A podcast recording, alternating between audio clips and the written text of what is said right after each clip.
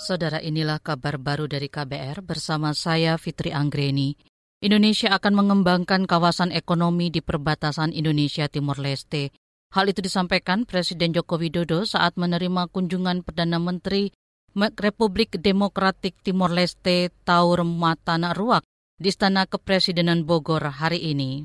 Saya menyambut baik terus meningkatnya hubungan perdagangan kedua negara dan kita berkomitmen untuk mengintensifkan pembahasan mengenai pengembangan kawasan ekonomi di wilayah perbatasan antara NTT dan Oikuse.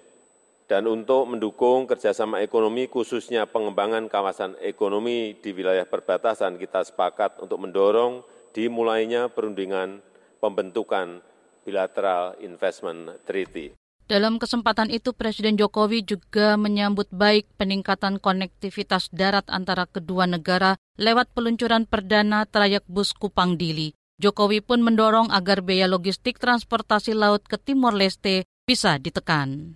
Kita ke soal lain, Saudara. Pemerintah meminta DPR mempercepat pengesahan RUU Perlindungan Pekerja Rumah Tangga PPRT. RUU ini tak kunjung diketok meski sudah dibahas 19 tahun. Menteri Koordinator Politik Hukum dan Keamanan Menko Polhukam Mahfud MD membandingkan dengan RUU lain yang bisa dituntaskan hanya dalam waktu sepekan. Mahfud menekankan RUU PPRT adalah bagian dari nawacita pemerintah yang harus diselesaikan sebelum 2024. Maka Presiden Republik Indonesia sudah memberikan dukungan secara terbuka agar RUU PPRT ini segera dibahas dan diundangkan karena dari sudut prosedural dan pengambilan inisiatif RUU ini merupakan RUU yang diinisiatif atau digagas oleh DPR maka pemerintah sekarang Menko Polhukam Mahfud MD menyebut pemerintah belum menerima draft RUU PPRT dari DPR. Padahal DPR telah menyatakan berkomitmen memasukkan RUU tersebut sebagai prioritas tahun ini.